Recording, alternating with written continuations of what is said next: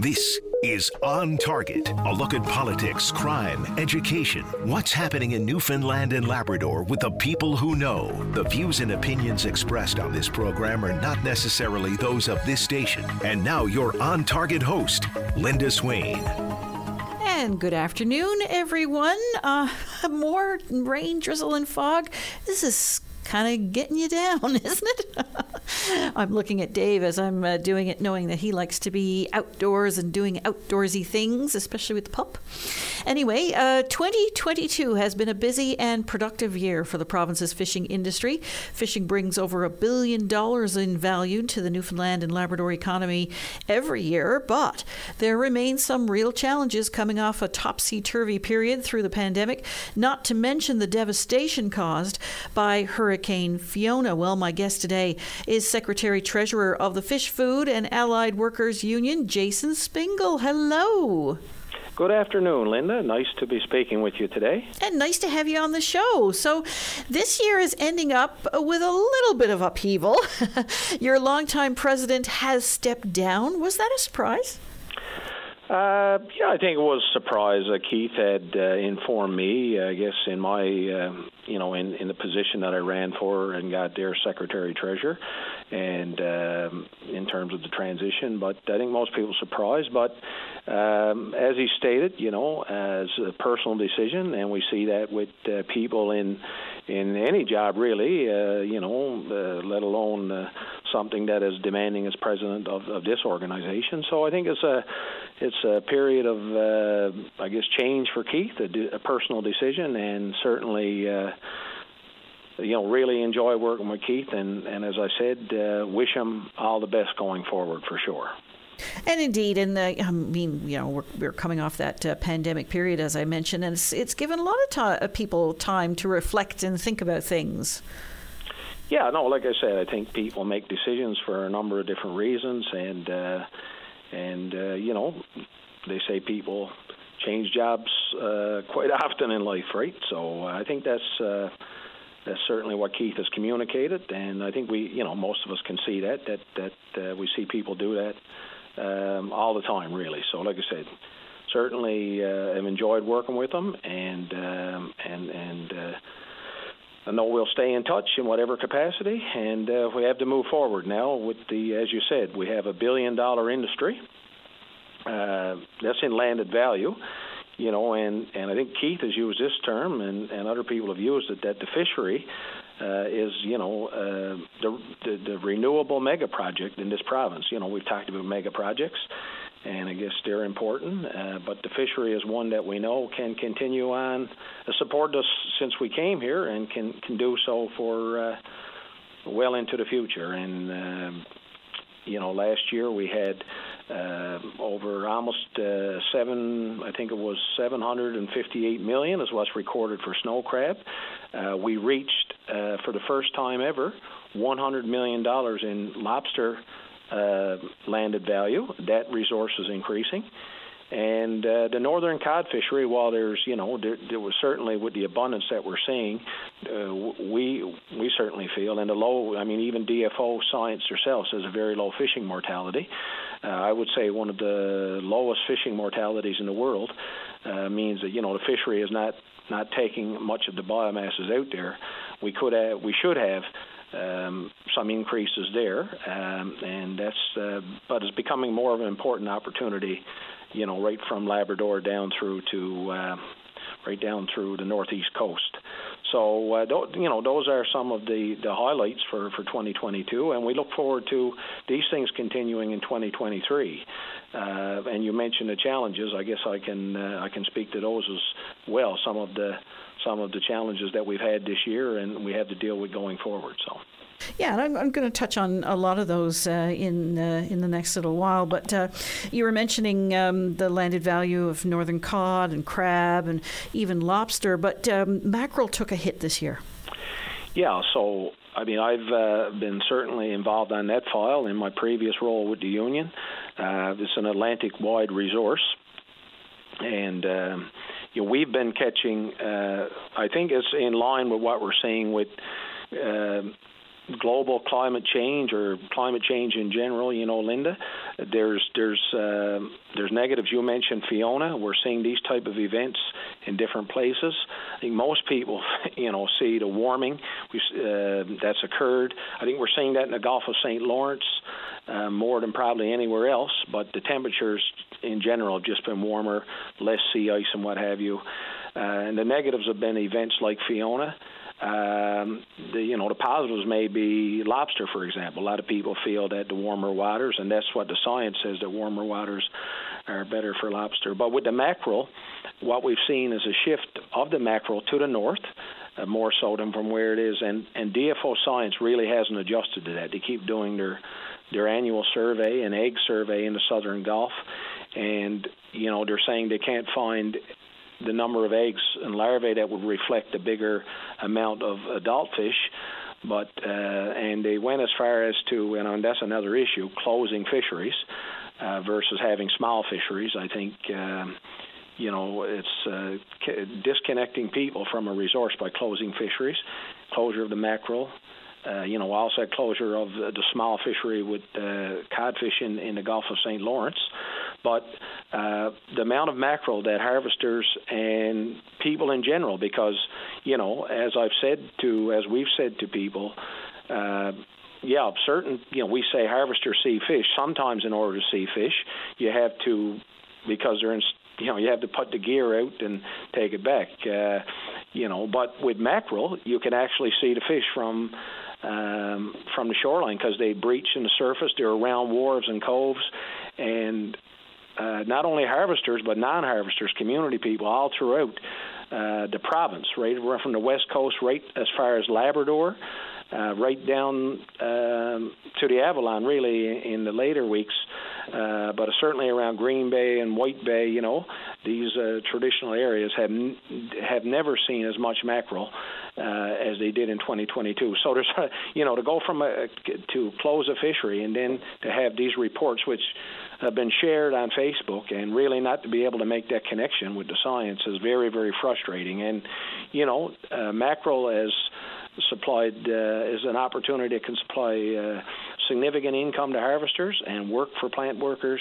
And you know, as I said, you go back to you think about harvesters and plant workers, but you have uh, offloaders, truck drivers, dockside monitors, and I know growing up in in the Labrador Straits, uh, when we see you know what the Labrador Fishermen's Union Shrimp Company and the fishery does there, for example, how uh, the economic benefit spreads out to everyone, you know, in the community. So uh, in the communities, I should say. So yeah, mackerel is uh, is a couple of issues there. Number one, the need to do more science, but number two, to disconnect and trying to make that uh, trying to make those uh, impressions on DFO, and really having difficulty getting anywhere with it. And so we we went as far as this year to you know we we talked to all the people we could, including the minister, and we understand things take time to move. But we actually got a committee of our leadership, experienced mackerel harvesters, and did some of our own work that we'll be presenting at the assessment later on this winter. So these are some of the things that we have to do as an organization uh, to to represent our members and try to move things forward. But uh, there's an area of frustration, the mackerel for sure. I want to talk to you a little bit about the science uh, that you mentioned uh, when we come back after the break. Our guest today on On Target is FFAW Secretary Treasurer Jason Spingle. We'll be back right after this. Join us for On Target, one hour in which Linda Swain examines topics that mean the most to you. On Target, weekday afternoons at 1 on your VOCM. Our guest today on On Target is Secretary Treasurer of the FFAW, Jason Spingle. And Jason, just before the break, you were talking about the mackerel fishery and its um, cancellation this year based on um, what you say is a, well, it comes from a lack of science. But how can that science be improved? You mentioned there's plenty of anecdotal evidence um, um of mackerel in and around uh, the coastline, but uh, that's very different, of course, from biomass and understanding understanding uh, their movements and recruitment, which is where the science comes in. Yeah, so I did mention that we. Uh, you know, and and just to get back to you know, you talk about I guess transition in leadership. Uh, for example, I just wanted to highlight there that you know we have a, a science team here, uh, with uh, with a, a fishery scientist and a number of people that uh, help do collaborative work that we've been building on over the years. Uh, people that this is their specific uh, role within the union to represent the membership in that capacity and make sure we understand and advocate on these important issues because it is it is a big part of what what drives fisheries as science. I think most people believe that that that's got to be a part of, of proper fisheries management. So, uh, you know, we we took the initiative to do collect some uh, structured work uh, you know, uh, samples as well as uh, acoustic readings, for example, without getting into too much detail. We'll be presenting those, and we've also asked the department to look at, uh, you know, what they're doing in other jurisdictions, like in uh, in in Europe, for example. So hopefully there will be some changes made soon that will bridge the gap, certainly, in what what we're seeing here and what what the science is saying and that will uh, that will get us back to where we need to be to have some type of a, certainly some type of a fishery on mackerel, and if you know to validate what we're seeing would would give us a real opportunity. So uh, yeah, and just and just to go back to you know the organization, uh, if want to uh, just make a point on that, you know we have over 30 uh, our members. Uh, can can know that we have over 30 professional staff working uh, on their behalf, uh, and uh, our union is in a very strong place right now, organizational wise, financial wise, to to represent them going forward and meet the meet the needs and the challenges that that we have to deal with. I guess as as a part of this industry. So um, so that's where we'll look forward to moving on that. And in, in the context of other, uh, you know, we talked about the positives with snow crab, lobster, and, and I think cod, certainly northern cod. Um, we have uh, a, a shrimp fleet, um, and mainly, particularly, particularly in the Gulf, because they don't have any snow crab allocations in the Gulf of St. Lawrence. And I've worked uh, personally with that fleet uh, for many, many years.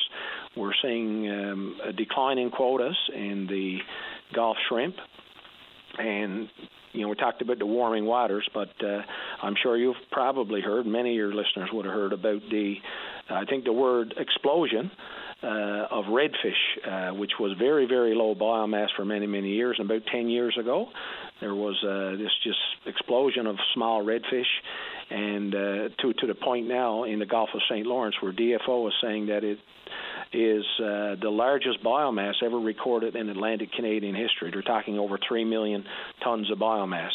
So this is a very big issue. Uh, for uh, for the you know certainly our harvesters, and I speak for those directly, but you know we're in communication with other shrimp fleets in Quebec and New Brunswick that fish in the Gulf, and they're facing the same concerns, uh, seeing the same, uh, dealing with the same cuts in quota and uh, and this is a major issue. We've uh, continually um, advocated to DFO, to the minister, to our politicians that the uh, this transition, if you will, uh, because no doubt the redfish is having a significant direct impact on the shrimp. That uh, in order to stabilize the uh, the, the enterprises and the communities and the industry. Uh, certainly with shrimp, you have significant processing. Uh, like we have four, uh, three plants on the northern peninsula and one in Labrador. Well, the one in Labrador doesn't do a lot of Gulf shrimp, but it's still all connected. Uh, that um, this opportunity needs to go to support these fleets that are going to be that are already significantly impacted by the by the boom in redfish and the um, decrease in shrimp, uh, and the communities um, you know that depend on them. So that's. Uh, that's a major issue, and uh, you know we're seeing this this fishery closed similar to cod in the early mid 90s. That there was a moratorium put on uh, redfish in the Gulf of St. Lawrence, and this is a new fishery now. And I guess there's a lot of people looking for access, and people, you know, entities that fished it before. Um, you know, I guess it's compli- always complicated fisheries management, but for us it's pretty simple in that these enterprises now that have been fishing shrimp and some of them also fished cod and redfish too are going to uh, are facing a very very very difficult situation, and redfish is is a way that uh, you know they need to get access to to a significant portion of um, of that resource. So. Uh, that we'll be continuing to advocate on their behalf. In terms of you know the bigger picture uh, when it comes to science, I, I know there's uh, the FFAW has been uh, very uh, concerned about uh, the fact that there was no fall survey last year and no fall survey now again this year. What will that mean? Well, so it you know it means that uh, appreciate that question, Linda. What it means is that there's a lot of um, information that's not going to be available, and you know, I, I used an example before. Uh, northern shrimp, there seemed to be very, uh, as opposed to the Gulf shrimp, there were certainly more positive signs with northern shrimp, and um, in in terms of the fishery that mainly occurs in the summer months there. But without uh, a survey now, um, how will this get c- captured? It'd be very difficult because the survey is a big portion of what DFO uses to make uh, their determinations on recommendations for and decisions on quota. So um, I mentioned northern cod as well. So this is. Um, something that needs to get fixed. But in the meantime, how quickly will it get fixed? It's hard to say. Uh, in these transition, you know, you're talking about uh, a change from one vessel to another, and if you've got major problems with a vessel, um, that may not get fixed as quickly as people want it to. So, you know, we have. Um, We've developed collaborative surveys in the Gulf of St. Lawrence. We have otter trawlers that do do a survey, um, and that's on ground fish and like a multi-species survey. It's done at a bit of a different time than the DFO survey. Uh, no doubt there needs to be a DFO survey, but in in the context of these problems, there needs to be a backup. So with snow crab in 2000, way back in 2003, we developed a postseason trap survey. There was just a meeting on Monday with our leadership to talk about how to, uh, you know, continue to build and improve on that survey uh, that occurs all over Newfoundland and Labrador. And we may, you know, we really think we get we're going to have to focus on something like another uh, survey on the northeast coast and Labrador that will, uh, I guess, be a secondary. And also, if there is a case where one doesn't, uh, one has issues, that the other one is there to to provide the information that's required. But certainly a, a significant issue, and uh, we're looking at that uh, in detail at this time. And some might argue that the, there's no more important time than now um, to be collecting this data because with uh, climate change, things are changing so rapidly, and uh, fish and other creatures are on the move, and places where they were traditionally seen, they're not being seen anymore, and suddenly they're showing up in other areas. You just referenced the redfish, of course. Yeah, and I guess redfish were were in the Gulf. Uh, uh, before there was significant fishery, but they're certainly further to the north now. Uh, another positive story is, uh, and I was I was just at a meeting yesterday on, on northeast coast and Labrador groundfish, 2J3KL groundfish, and halibut is certainly there's been an explosion of you know, and I use this these terms. They may seem exaggerative, but uh, redfish and halibut as well. I mean, the uh, increase in halibut is um, hasn't uh, been seen was what happens in the past 15 years, and is it's uh, it's spread to deeper waters in the Gulf, to the coastal areas, right up to the Labrador uh, Belle Isle Strait, I should say, in places where these fish were basically never seen, and now they're seeing them in in uh, you know off St Anthony and off uh, Charlottetown, Labrador, and these places. So uh, there's lots of work to be done to try to quantify these things and to uh, to get a handle on. Um, you know, building on potential opportunities for, for all harvesters. So.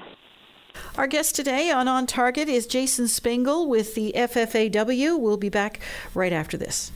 Nutrition, exercise, keeping the cold at bay. Whatever keeps you feeling great, the Wellness and Healthy Lifestyle Show on your VOCM. And we're back. My guest today on On Target is the Secretary Treasurer of the Food, Fish, Food, and Allied Workers Union, Jason Spingle.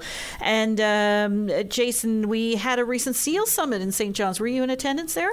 Yes, I was. Uh, uh, able to uh, get an invitation to attend the meeting and uh, spent the two days there. It was, um, uh, you know, I guess all of the uh, experts, including uh, people that, uh, for sure, are sealers, uh, the processors, to um, all the people in science and management and, and DFO and all the you know politicians as well and other interested parties, I guess in um, different people uh, in uh, in particular with the manu- you know the production and manufacturing and development of seal products. And I uh, I knew there were a lot of products myself that was talked to a lot of people for sure. But uh, what was amazing was the array of uh, just unbelievably great products from biofuels to nutraceuticals and uh, pet supplies. And so you know what we go back to the point that it was acknowledged that we have uh, this resource has never been more abundant, harp seals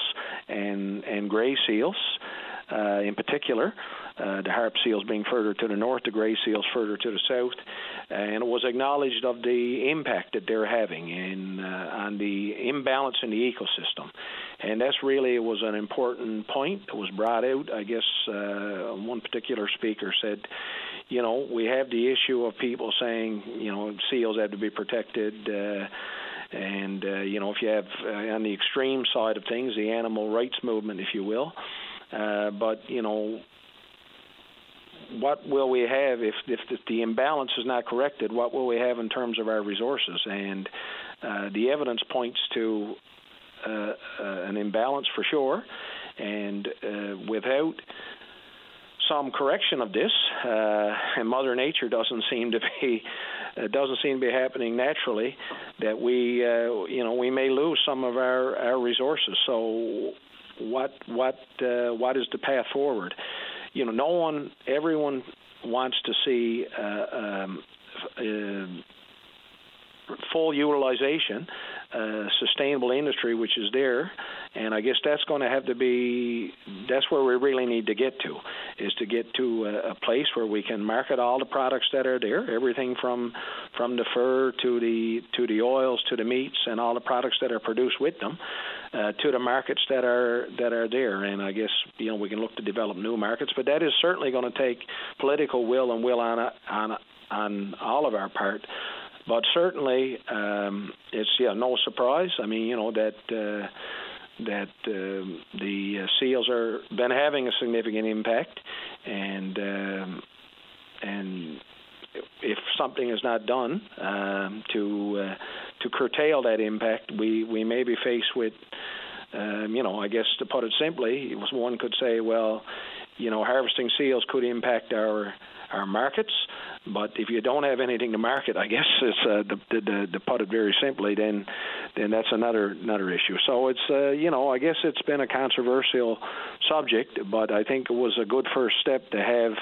Uh, all of the information and the people involved in every capacity of of of the sealing industry to to have an informed discussion. So uh, you know, it's uh, something we have to. Uh, there may be some, there are some difficult decisions there, but we, you know, first and foremost, I think, and that was a message that was brought out clear.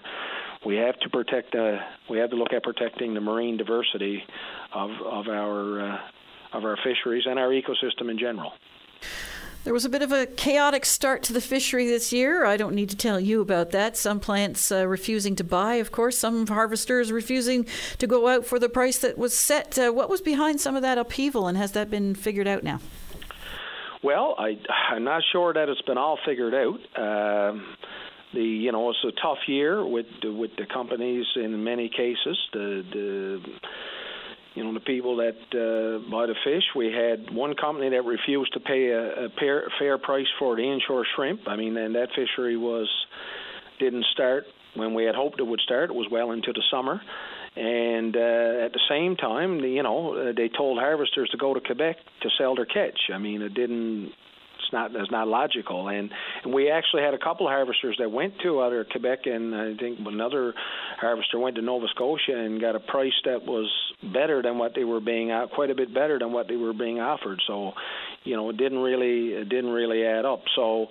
Uh, for us, you know, this type of behavior is unacceptable. You know, processing, we've said it before, we'll maintain it, that processing licenses are a privilege and are responsibilities to, to the province and to the communities and the regions where they're located. So uh, I guess, uh, you know, we hope that going forward, that we can build more of a relationship of bargaining in good faith And more specifically and pertinently to that point, uh, we were pleased that uh, after this summer's turmoil, uh, that the uh, there was a review on the Fishing Industry Collective Bargaining Act. I mean, uh, the uh, the acronym for that is the FICBA, of course, and they had uh, Mr. David Conway. He provided, uh, did a review and provided a number of recommendations that we see as positive, uh, and if they're implemented, um, could put us, uh, will put us in much better uh, in much better position to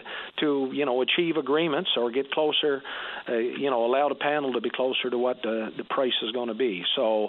Um, um, so we'll continue to uh, work with uh, with this uh, report and press upon the uh, provincial government, who's responsible for this, of course, to get a system in place that implements some of these changes, like more transparency uh, on what um, on what the markets and the you know things like yields are for for a lot of these species, and you know. Um, to move things forward here. So, uh, you know, and then finally we look forward to getting back to face-to-face negotiations. Everything's been done virtual now since the pandemic.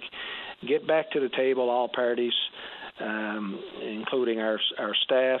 Uh, that deal with this, uh, and for sure our volunteers. And uh, you know, I talked about the staff that work on behalf of all the membership, but this organiza- organization runs on uh, hundreds of uh, dedicated volunteers and leadership, uh, both elected and unelected, that um, that work on behalf of, of the people in their communities to um, to get a lot of this work done. So. Um, so hopefully the FICBA review, and uh, you know, I'm, we're confident that is going to lead to some positive changes that will make it better for both sides to to get closer to where the uh, the market is and and provide the returns that uh, that people feel are are fair. Speaking of markets, I know there's been a lot of upheaval uh, globally um, because of the pandemic and uh, supply chain issues and all the rest of that. How are we doing with our markets? Are are we selling to the same kinds of places that we used to sell to and getting good prices? Yeah, I think overall, uh, uh, so like I said, the last couple of years we talked about the value of the fishery, uh, and uh, we know that, that things can uh, can change. Uh, certainly, would be too early to speculate on on what uh, the markets are going to be. You know, specific markets are going to be. Most most most of our products go to to has been going to the same markets. Like a lot of our snow crab goes into the United States. A lot of the shrimp goes into.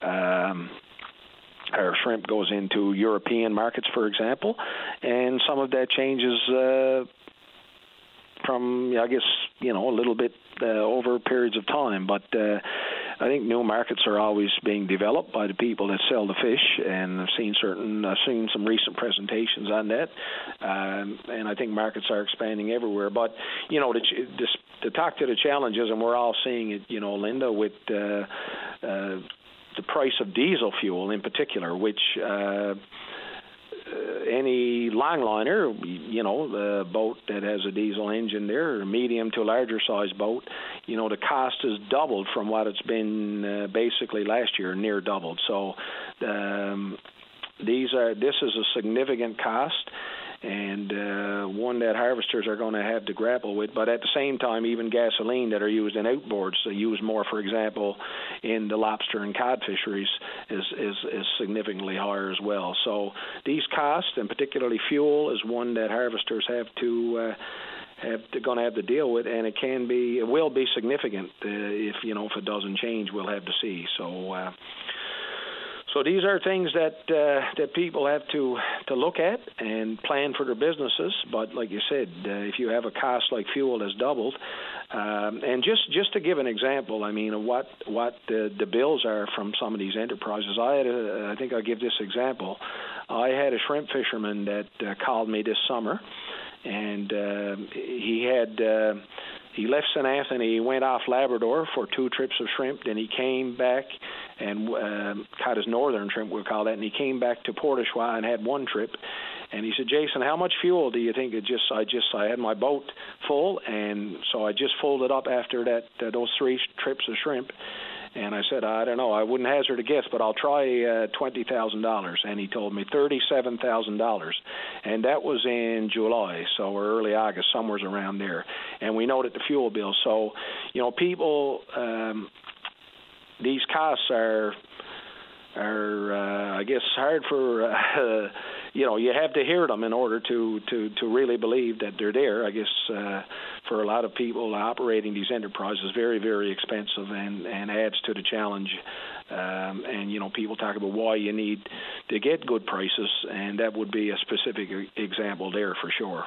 So, Thirty-seven thousand dollars. Yeah. So wow. That's uh, you know so. Um, you can see why you know they need a decent price for their product in order to to pay the bills and their crew and and their enterprises as well. So it was yeah, it was uh, you know these uh, shrimp in particular burns a lot of fuel, but every you know it's it's a big cost for every harvester's out there. So uh, it, almost any harvester is talking about thousands of dollars when it comes to fuel, and many are talking about tens of thousands, right? So just amazing. Uh, when we come back, I want to ask you a few more things, including um, uh, the impact on lobster and uh, some of these designations that have been given to certain uh, types of lobster. I know Maine lobster now, but uh, there was uh, some concern about Newfoundland lobster for a little period of time. I want to talk to you a little bit about that and some of the other things facing the union and its membership.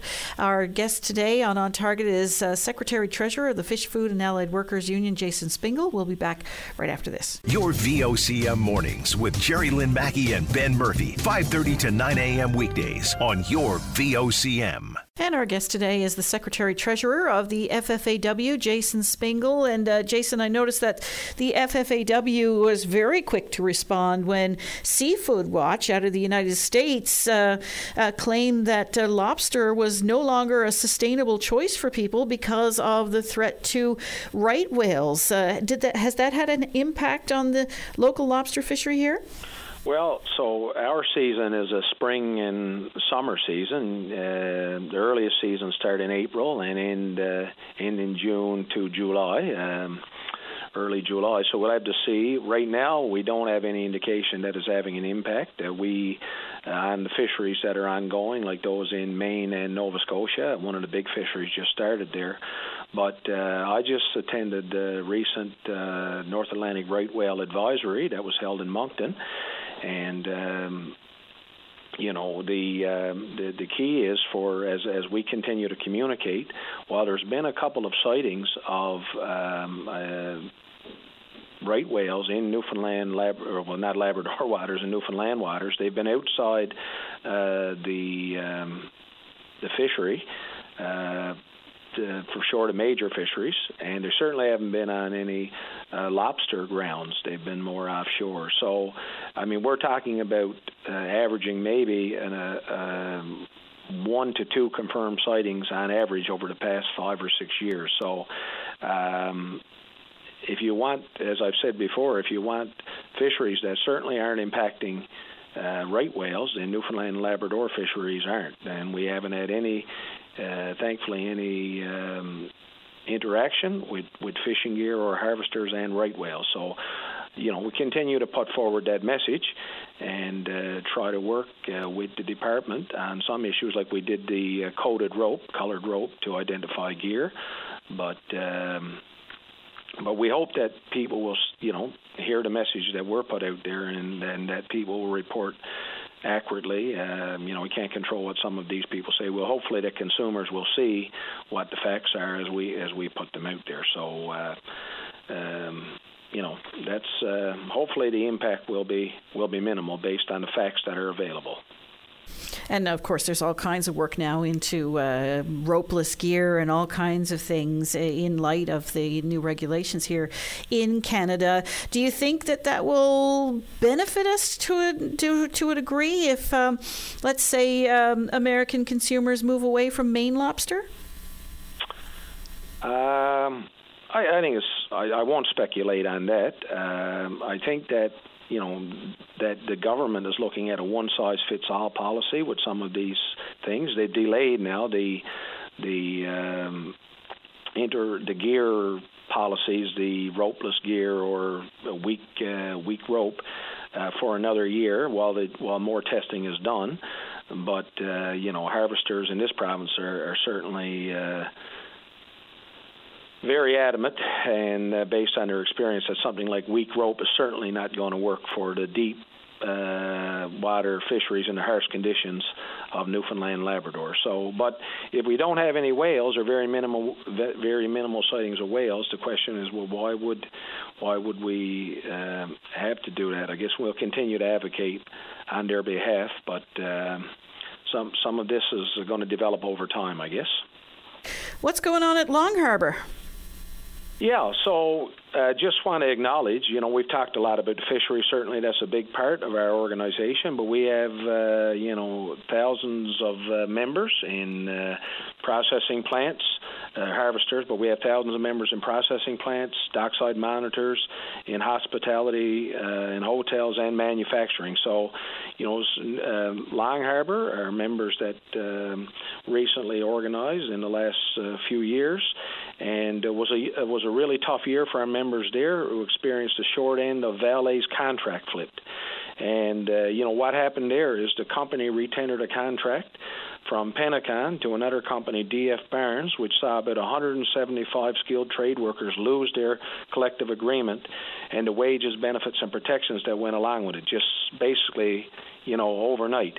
And you know, if you look at sitting down, anyone negotiating a, contract over a workforce, having a vote on that, ratifying it, and that someone could say, okay, we're just going to put this over to another company, and you lose all that. It certainly, uh, I don't think anyone would see that as being uh, something that's uh, that's uh, should should be allowed, really. And you know, it was it was disheartening to see our premier there in front of the media touting this as a win for Newfoundland and Labrador uh, when when our workers, you know, a lot of them faced option of not going back to work or facing, you know, up to a 30% cut in pay. So. Um, this situation highlights a major flaw for us in the provincial law and something that needs to be changed.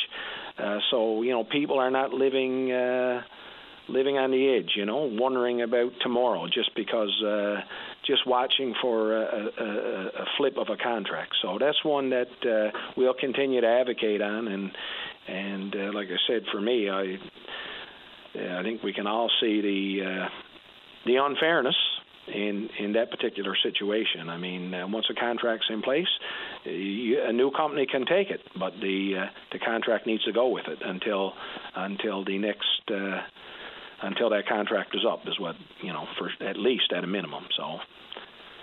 Uh, and Jason, that's uh, one area of concern, but uh, there, the union uh, was very quick to applaud uh, the extension to EI sick benefits.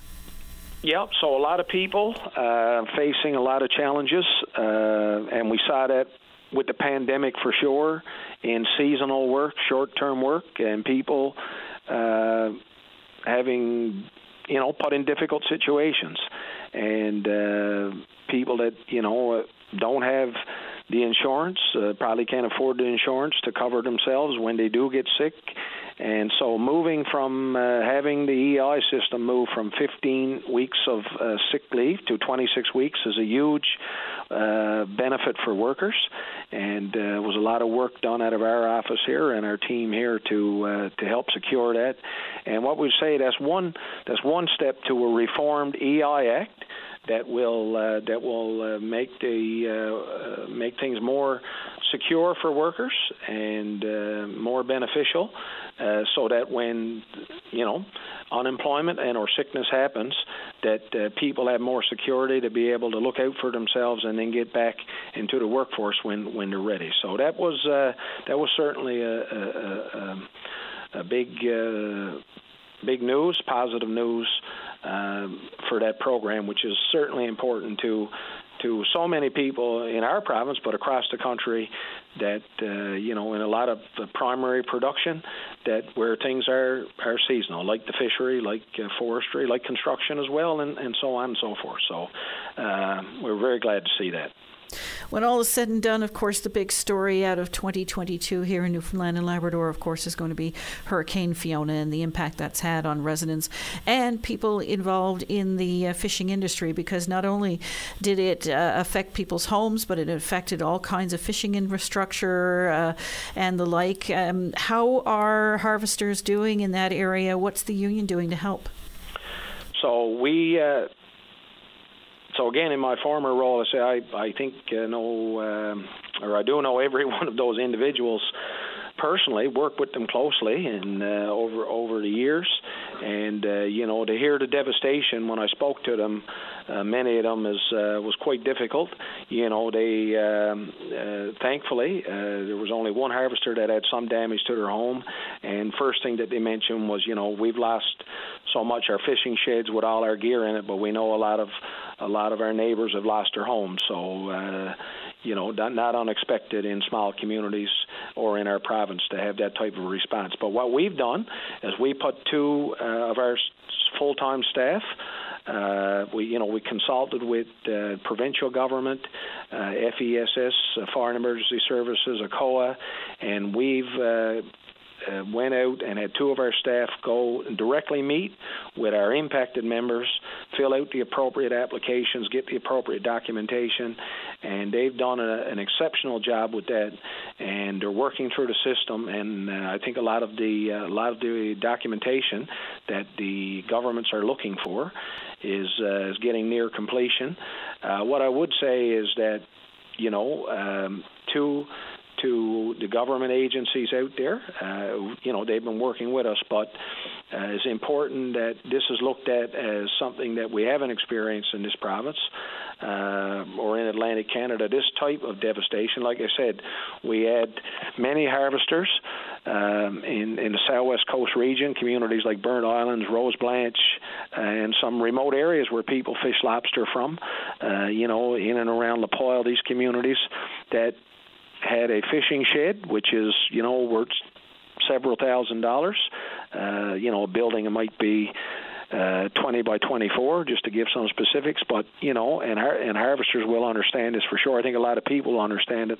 All their fishing gear, tools, outboard motors, hauler motors in this, and that was just swept away, basically with you know, uh, within within within seconds, really, when that uh, when that sea came in and took everything right right in front of their eyes. So. Um, so I think we've done everything we can to this point, and uh, urge certainly, and we'll continue to urge the people that will make the final decisions to to um, get this done as efficiently as possible because people have lost tens of thousands of dollars in in in a lifetime of work and materials.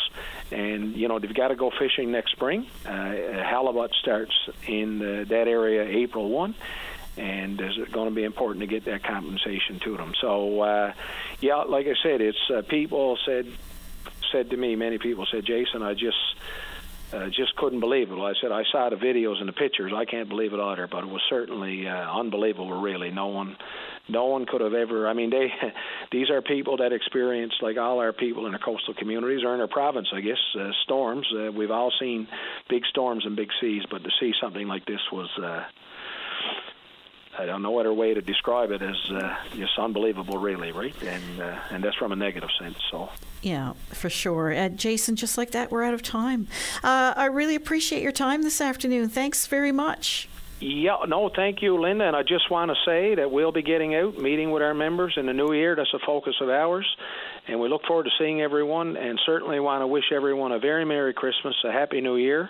And uh, I'm sure we'll be speaking uh, with you in the new year as well, Linda. So same to you. Of that, I have little doubt, and Merry Christmas to you as well. Thanks very much. Will uh, well, I won't be in tomorrow, but uh, uh, Richard Duggan is going to be working on a little something for you. I'm taking the day off tomorrow, so stay tuned for that. I'll be back next week. Uh, do take care. Have a great weekend, and um, thanks for listening.